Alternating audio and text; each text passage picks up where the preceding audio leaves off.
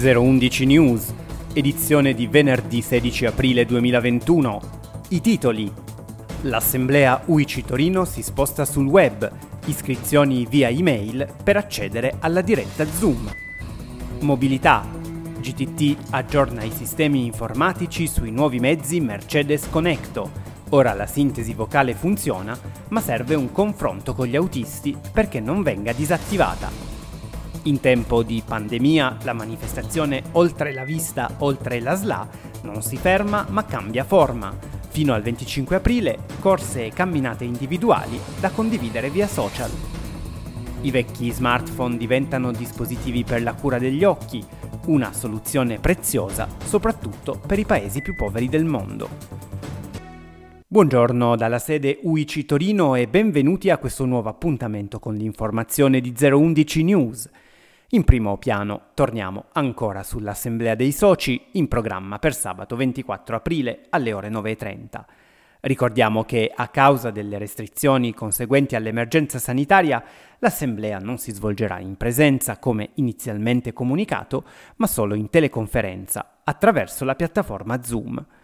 Anche in questa forma alternativa tutti i soci, purché in regola con il tesseramento, avranno diritto di parola e di voto palese.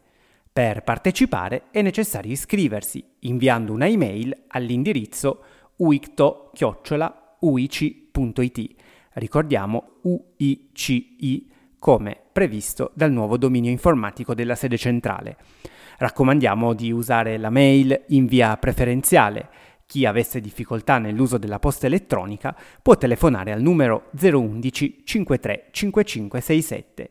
Una volta iscritti, i partecipanti riceveranno tutte le indicazioni per seguire il collegamento. E ora la mobilità. In questi giorni GTT, gruppo torinese trasporti, ha terminato l'aggiornamento dei software di sintesi vocale sui nuovi mezzi Mercedes Connecto. I veicoli in servizio dal 2019 sulle linee torinesi finora presentavano problemi con l'annuncio delle fermate, che il più delle volte risultava inattivo. Effettuato l'aggiornamento informatico, il problema sembrerebbe risolto. Sui nuovi mezzi, però, a differenza di quanto accadeva con i veicoli precedenti, il conducente ha facoltà di disattivare l'annuncio delle fermate. Il Comitato Autonomia e Mobilità della nostra sezione, insieme con la Disability Manager di GTT Rita Gambino, è al lavoro su vari fronti. Da un lato, sarà importante avviare un dialogo con gli autisti, per sottolineare, se ancora ce ne fosse bisogno, l'importanza che il servizio ha per le persone cieche e ipovedenti. Su questo punto ci aspettiamo la collaborazione dell'azienda, che potrebbe intervenire anche con specifici ordini di servizio. L'obiettivo è che nel tempo l'annuncio vocale torni a essere un servizio obbligatorio e non demandato alla discrezionalità del conducente. Per sostenere i soci in questo difficile momento di emergenza sanitaria, la nostra associazione ha programmato un nuovo ordine di mascherine FFP2 al prezzo speciale di 65 centesimi l'una. Possono essere acquistate in confezioni da 10 pezzi a 6,50 euro oppure da 50 pezzi a 32,50 euro. Si tratta di dispositivi realizzati in Italia, sigillati singolarmente. Per ordinare le mascherine è necessario contattare la segreteria al numero 011 53 5567 oppure via mail all'indirizzo uicto-uici.it entro venerdì 23 aprile. E ora la pagina culturale. Mercoledì 21 aprile alle ore 17 sulla piattaforma Zoom si tiene il secondo dei tre appuntamenti con il professor Giuseppe Magliano, docente e studioso di letteratura italiana che ci racconta le grandi storie d'amore nel Medioevo. L'incontro di mercoledì prossimo è dedicato a Paolo e Francesca, due personaggi storici resi immortali da Dante. La materia sarà trattata con un taglio divulgativo e accessibile a tutti. Chi non si fosse ancora iscritto può farlo inviando una email all'indirizzo uicto-uici.it o in caso di difficoltà nell'uso della mail telefonando al numero 011 53 5567. Mercoledì 21 aprile alle ore 17 si tiene anche un nuovo incontro del ciclo Sensi e parole per comprendere l'arte, organizzato dal gruppo di lavoro Making Sense.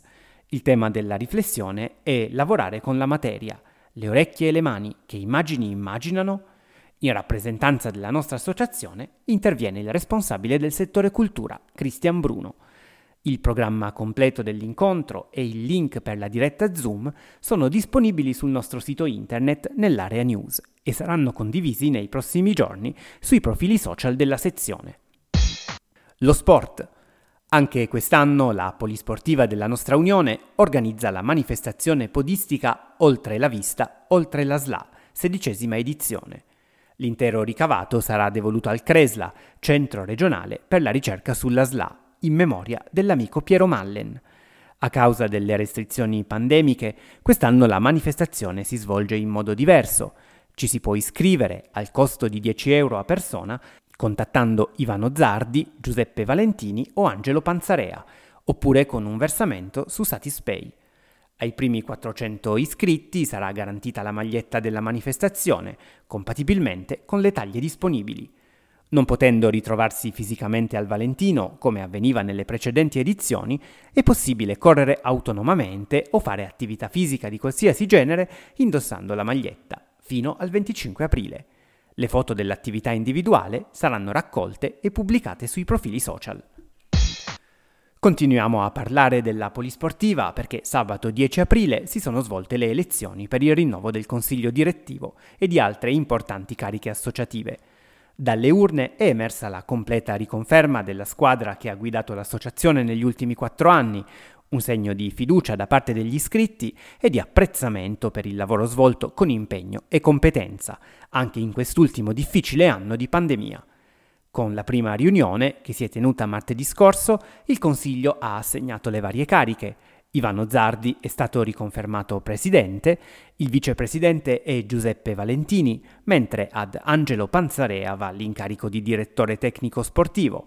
La segretaria è Elena Bussino, la contabile Ester Piattica. I dettagli sui risultati delle elezioni sono pubblicati sul sito www.polisportivauictorino.it. Ci salutiamo con una notizia che fa ben sperare.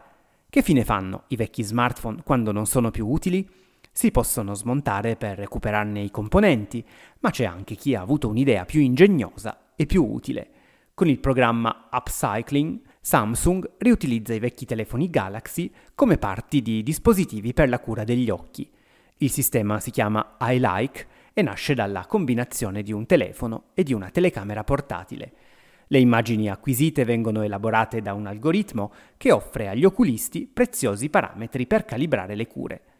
Questo strumento può essere prezioso soprattutto per i paesi più poveri e isolati del mondo, dove i tradizionali strumenti di diagnosi scarseggiano dati i costi elevati. Dall'idea infatti è nato un programma sanitario condotto in Vietnam, India, Marocco e Papua Nuova Guinea, in collaborazione con l'Agenzia internazionale per la prevenzione della cecità. E questa era l'ultima notizia, grazie per averci seguiti. 011 News vi dà appuntamento alla prossima edizione.